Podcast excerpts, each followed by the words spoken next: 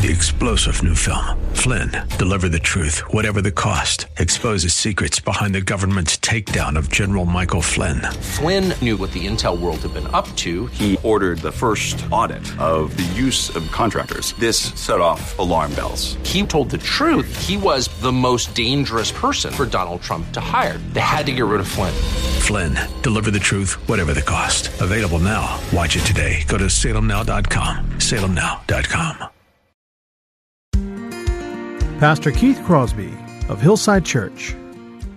But you shall reason frankly with your brother.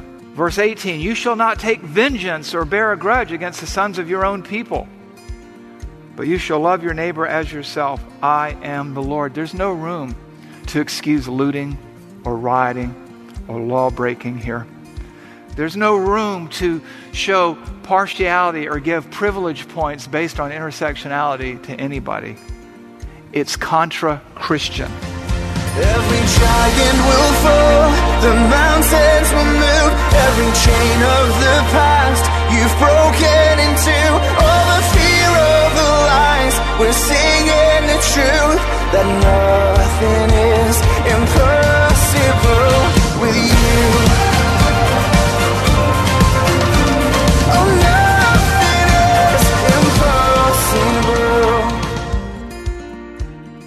Hello, and thank you for joining us on today's edition of the Grace to Live radio broadcast with Keith Crosby, Senior Pastor of Hillside Church in San Jose, California.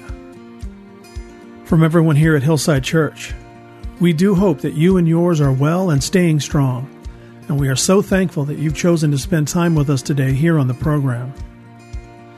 On today's edition of Grace to Live, we return to Pastor Keith's series on race and reconciliation as we hear a message that Pastor Keith has entitled Imagine a God, Part 2.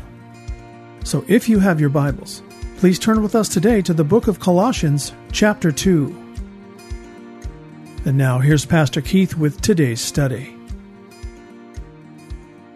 Well, last week we began a sermon called Imagine a God, and it was about uh, Christianity, critical theory, and their incompatibility one has nothing to do with the other, they are polar opposites.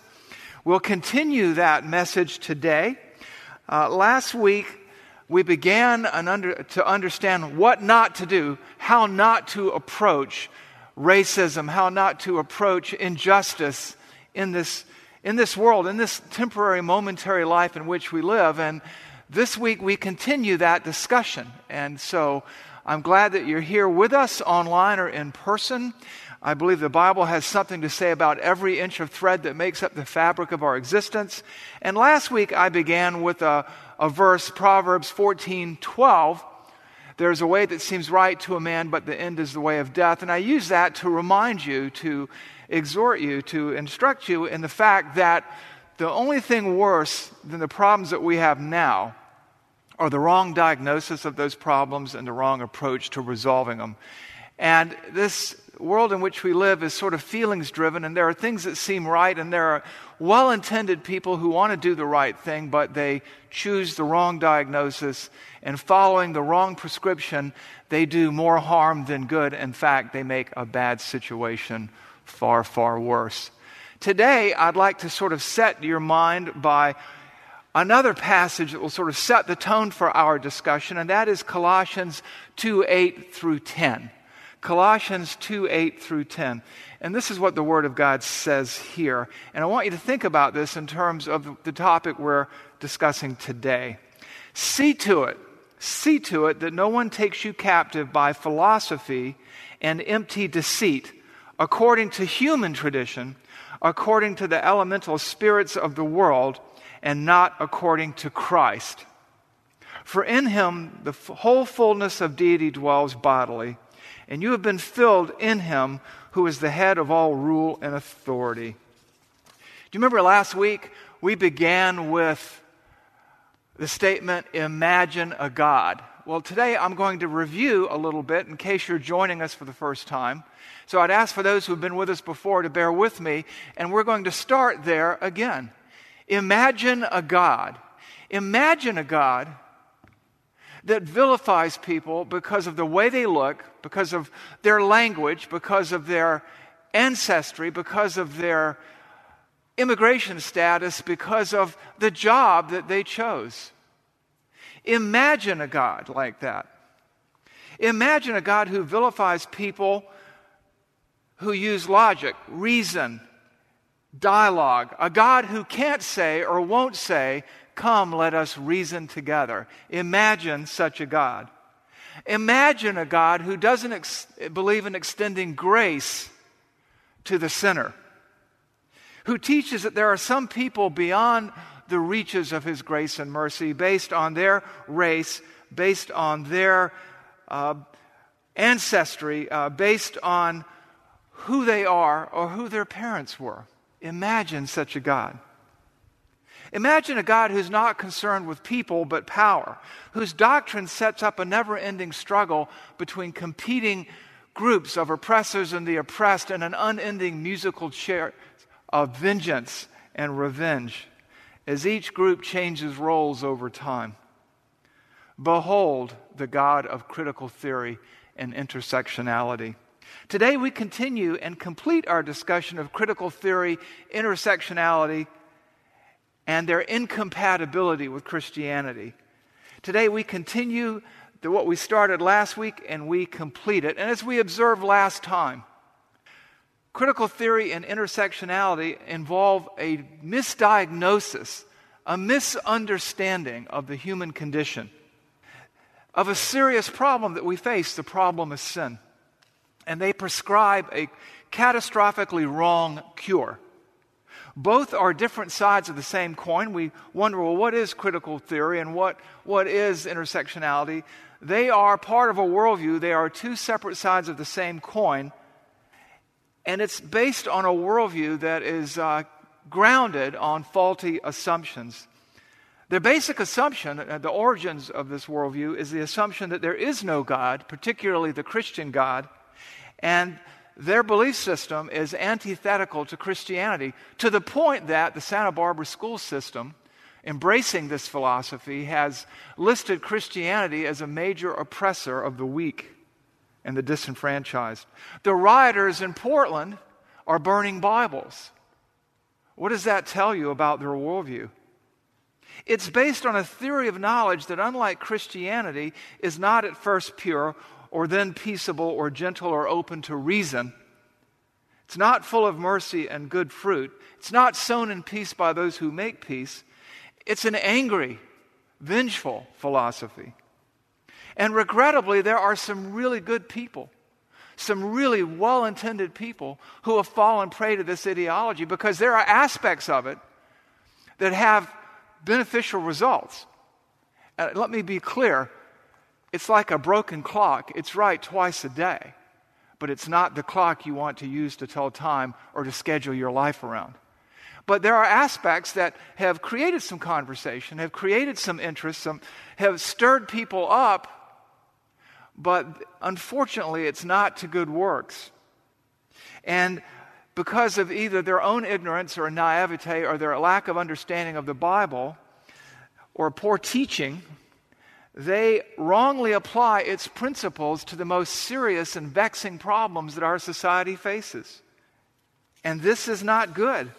What is critical theory? What is intersectionality? They are two complementary worldviews or religion that have combined at this time in history. And what, what critical theory does is that it has two basic tenets. And the first one is that everyone that everyone can be divided into two groups the powerful and the non powerful, the weak and the strong. The, and, and, and in their distorted image, there are oppressors and the oppressed, the powerful and the unpowerful, the powerless. And the second tenet of this worldview that goes awry in this distorted picture of humanity is that those who have power, always, always oppress those who don't. And unlike Christianity, critical theory seeks to divide people, to divide the world into warring groups, warring tribes, and a constant struggle for power. It, and, and, I used the analogy a moment ago, it's sort of a destructive game of musical chairs because the power relationships that it sets up, you oppress these people, and then you turn to these people and oppress them. There's, and this is what we'll get into in inter- intersectionality in a moment. And there's this never ending supply of oppressors that have to be knocked down. And eventually, you just switch roles and you take turns going back and forth, as history has shown us for the last two or three hundred years whether it's disability, whether it's sexual orientation, whether it's nationality, gender identity, race, whatever it is. Humanity is divided up by race, gender, nationality, and turned against itself. But in intersectionality, you may be able to check more than one box, whether it's race or sexual orientation or nationality.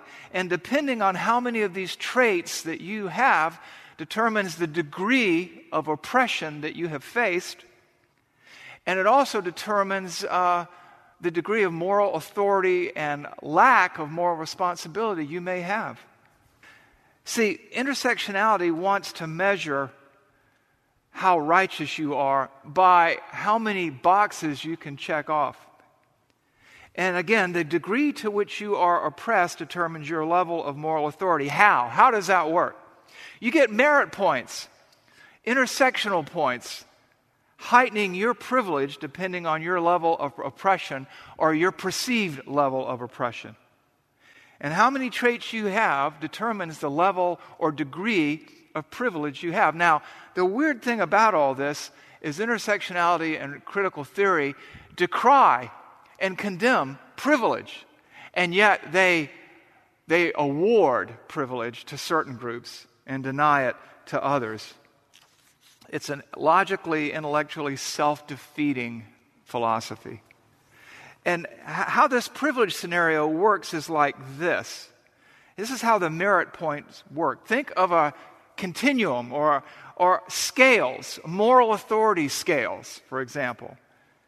And under intersectionality, a gay black woman would have more moral authority than a straight white man. Because she's gay, that's one oppressor group. She's black, that's another, excuse me, oppressed group. She's black, that's another oppressed group. And she's a woman, that's another oppressed group. So she's part of three oppressed groups. And the straight white man is white, that's an oppressor. He's male, that's an oppressor group. And uh, he's heterosexual. That's another oppressor group. So he's, he's, in terms of moral authority, he has the least amount of moral authority, the least amount of anything to say of anybody based on how he looks and who he is. The moral authority here is based upon a sliding scale of oppression and preferential treatment. Now, let me, let me expand on this further to show you how more complicated and maybe confusing it becomes. And this is where it really becomes sort of a, it sets itself up to be a self defeating, unending game of musical chairs. That's what I talk about. Vengeance based system. Take this example a black male is more of an oppressor than a black female, and she is more of an oppressor than a lesbian black female. Because the lesbian black female has more, more moral authority based on the number of boxes that she can check off. So if there was a target here for vengeance, for correction, for being reverse oppressed, it would be the black male because while he's a member of an oppressed group, he's also the member of an oppressor group because he's male. And then the black female would eventually end up at odds with him in the scale of intersectionality in the religion of critical theory. But her problem is is that she is heterosexual. And so eventually she's going to end up in the crosshairs of someone like a black female lesbian because she's black, an oppressed group. She's female, an oppressed group. And she has a different sexual orientation. She's a lesbian, so she's part of an oppressed group. And so she can look at the black female as, a, an, as an oppressor and eventually in this game of musical chairs, seek to unseat her. And so the more oppression that the more oppressed groups you fall into, the more moral authority you have. Now, here's the other side of the coin, which is just counterintuitive. The more oppressed someone is, the less moral responsibility they have. And by way of example and explanation, this is how some people give the rioters and the looters a pass through sort of a soft racism or a, a classicism of lowered expectations. And the assumption is this is because you're part of a victim group, you are too inept, too pressed down, too hapless, too incompetent to care for yourself, and therefore society should have the lowest possible expectations. But what we have here is a wrong view of humanity, a wrong view of sin. And so last week we began to look at the fatal flaws of critical theory, critical race theory, and intersectionality, and we began to identify four fatal flaws. And they were an unbiblical view of humanity, an unbiblical view of sin, an unbiblical view of salvation, an unbiblical view of Scripture, or the, we call it the canon of Scripture. And last week we began with the first two flaws. This week we'll finish with the last two. But let's review a little of what we discussed last week. The first fatal flaw was an unbiblical view of humanity. Critical theory and intersectionality splits humanity, separates humanity into warring tribes, sections, or people groups, which is contrary to what the Bible lays out, which is contrary to the will of God. We looked at Galatians 3 28 and 29 that says, There is neither Jew nor Greek, nationality, neither slave nor free. That's a socioeconomic group. There is neither male nor female, for you are all one. You are all one in Christ Jesus. And if you are Christ, then you are Abraham's offspring, heirs according to the promise. Critical theory, intersectionality seeks to undo that paradigm to frustrate that goal. It forgets or, or, or ignores or denies the fact that we are all image bearers of God. As we learned about in Genesis 1 26 and 27, all of humanity is created in the image and likeness of God. We are one race. We saw that in Acts uh, 17 26, that from one person, all of the nations came, and that word was ethnos or ethnes, which speaks to ethnicities. There is not many races, there are not many races, there is the human race. And any attempt to divide people out and pit them against each other, for any motive or reason, good intentions or ill, is a sin against a holy God. Critical theory and intersectionality ignores the existence of God. It's predicated on an atheistic worldview. It fails to understand, it cannot comprehend because of the wrong theory of knowledge, the wrong epistemology, that there is a sovereign God over this fallen, broken world who is working all things together for good, even things that people mean as evil.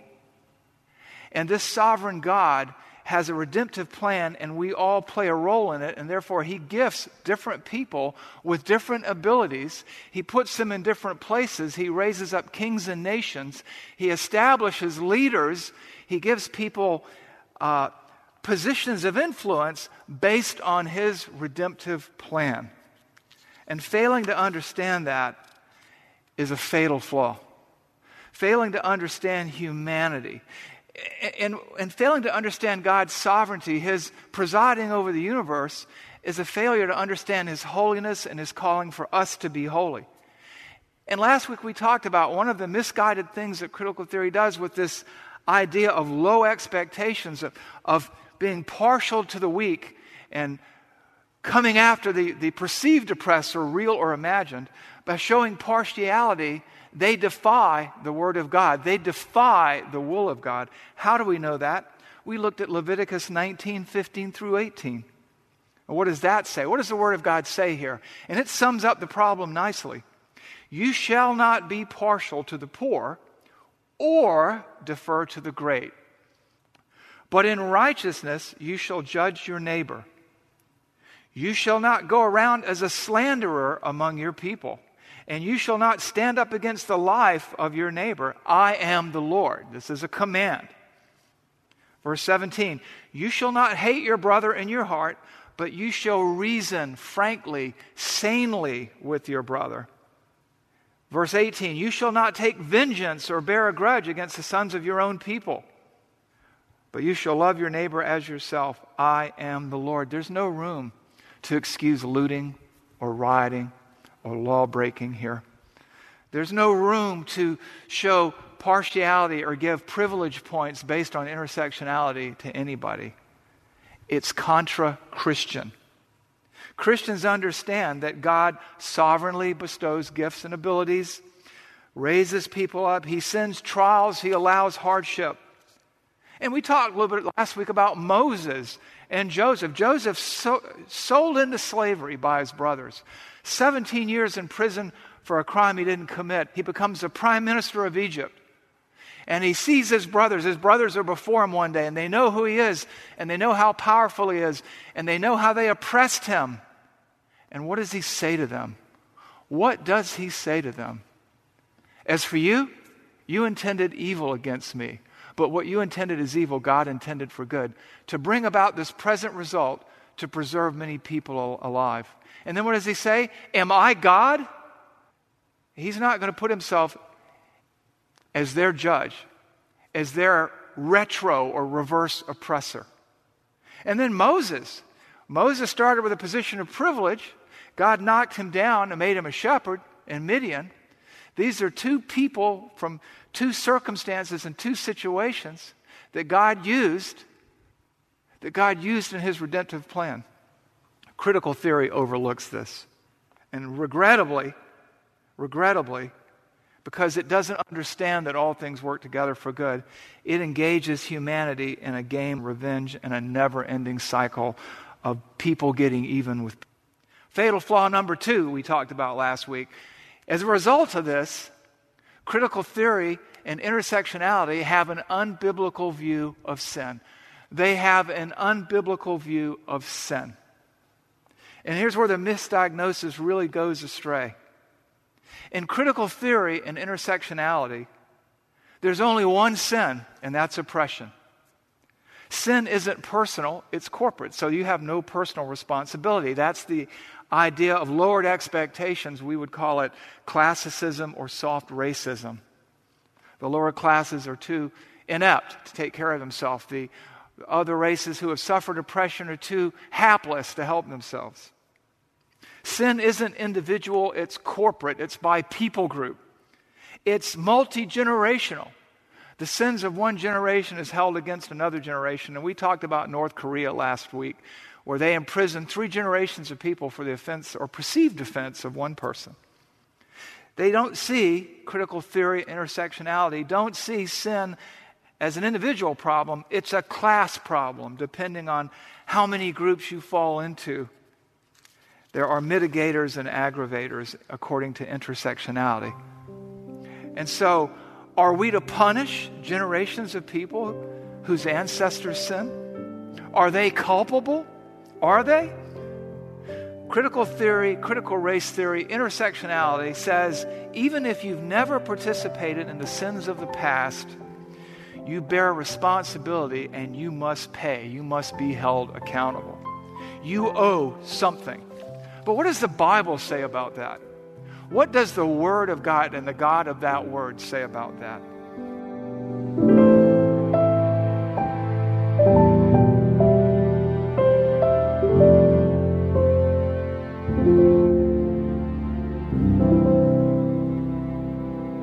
Pastor Keith Crosby with today's Grace to Live radio broadcast. From everyone here at Hillside Church, we just want to say how grateful we are that you've chosen to spend this time with us today studying God's Word. And if you have questions about today's program, or if you'd like to hear more messages from Pastor Keith, then I would encourage you to log on to our website, hillsidechurch.org, where you can find more messages and content from Pastor Keith in the Sermons Archives tab, as well as links to Pastor Keith's blog and the new Out of My Mind podcast. You can also connect with us to see the many things happening here at Hillside Church, including our service times, ministry opportunities, and our calendar of upcoming events. Again, all this and more can be found by visiting the website hillsidechurch.org. Well, we hope that you'll join us again right here next time on Grace to Live. But until then, I'm your host, Kevin Reeves, and on behalf of Pastor Keith and everyone here at Hillside Church, it is our prayer that the Lord will richly bless you and keep you. And thanks for listening. giant will fall,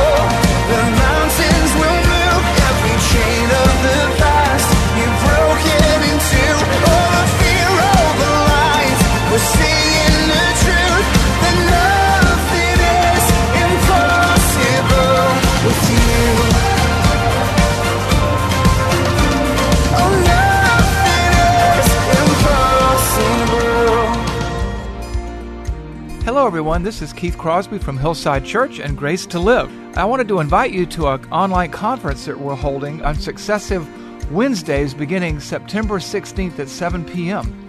We have Voddie Baucham and Neil Shenvi talking about the road from race to reconciliation. You've probably heard terms like woke and critical theory, and you're wondering where does this all fit into the Bible? Come to our website at hillside.org, click on the button, register, and find out. Can't wait to see you there.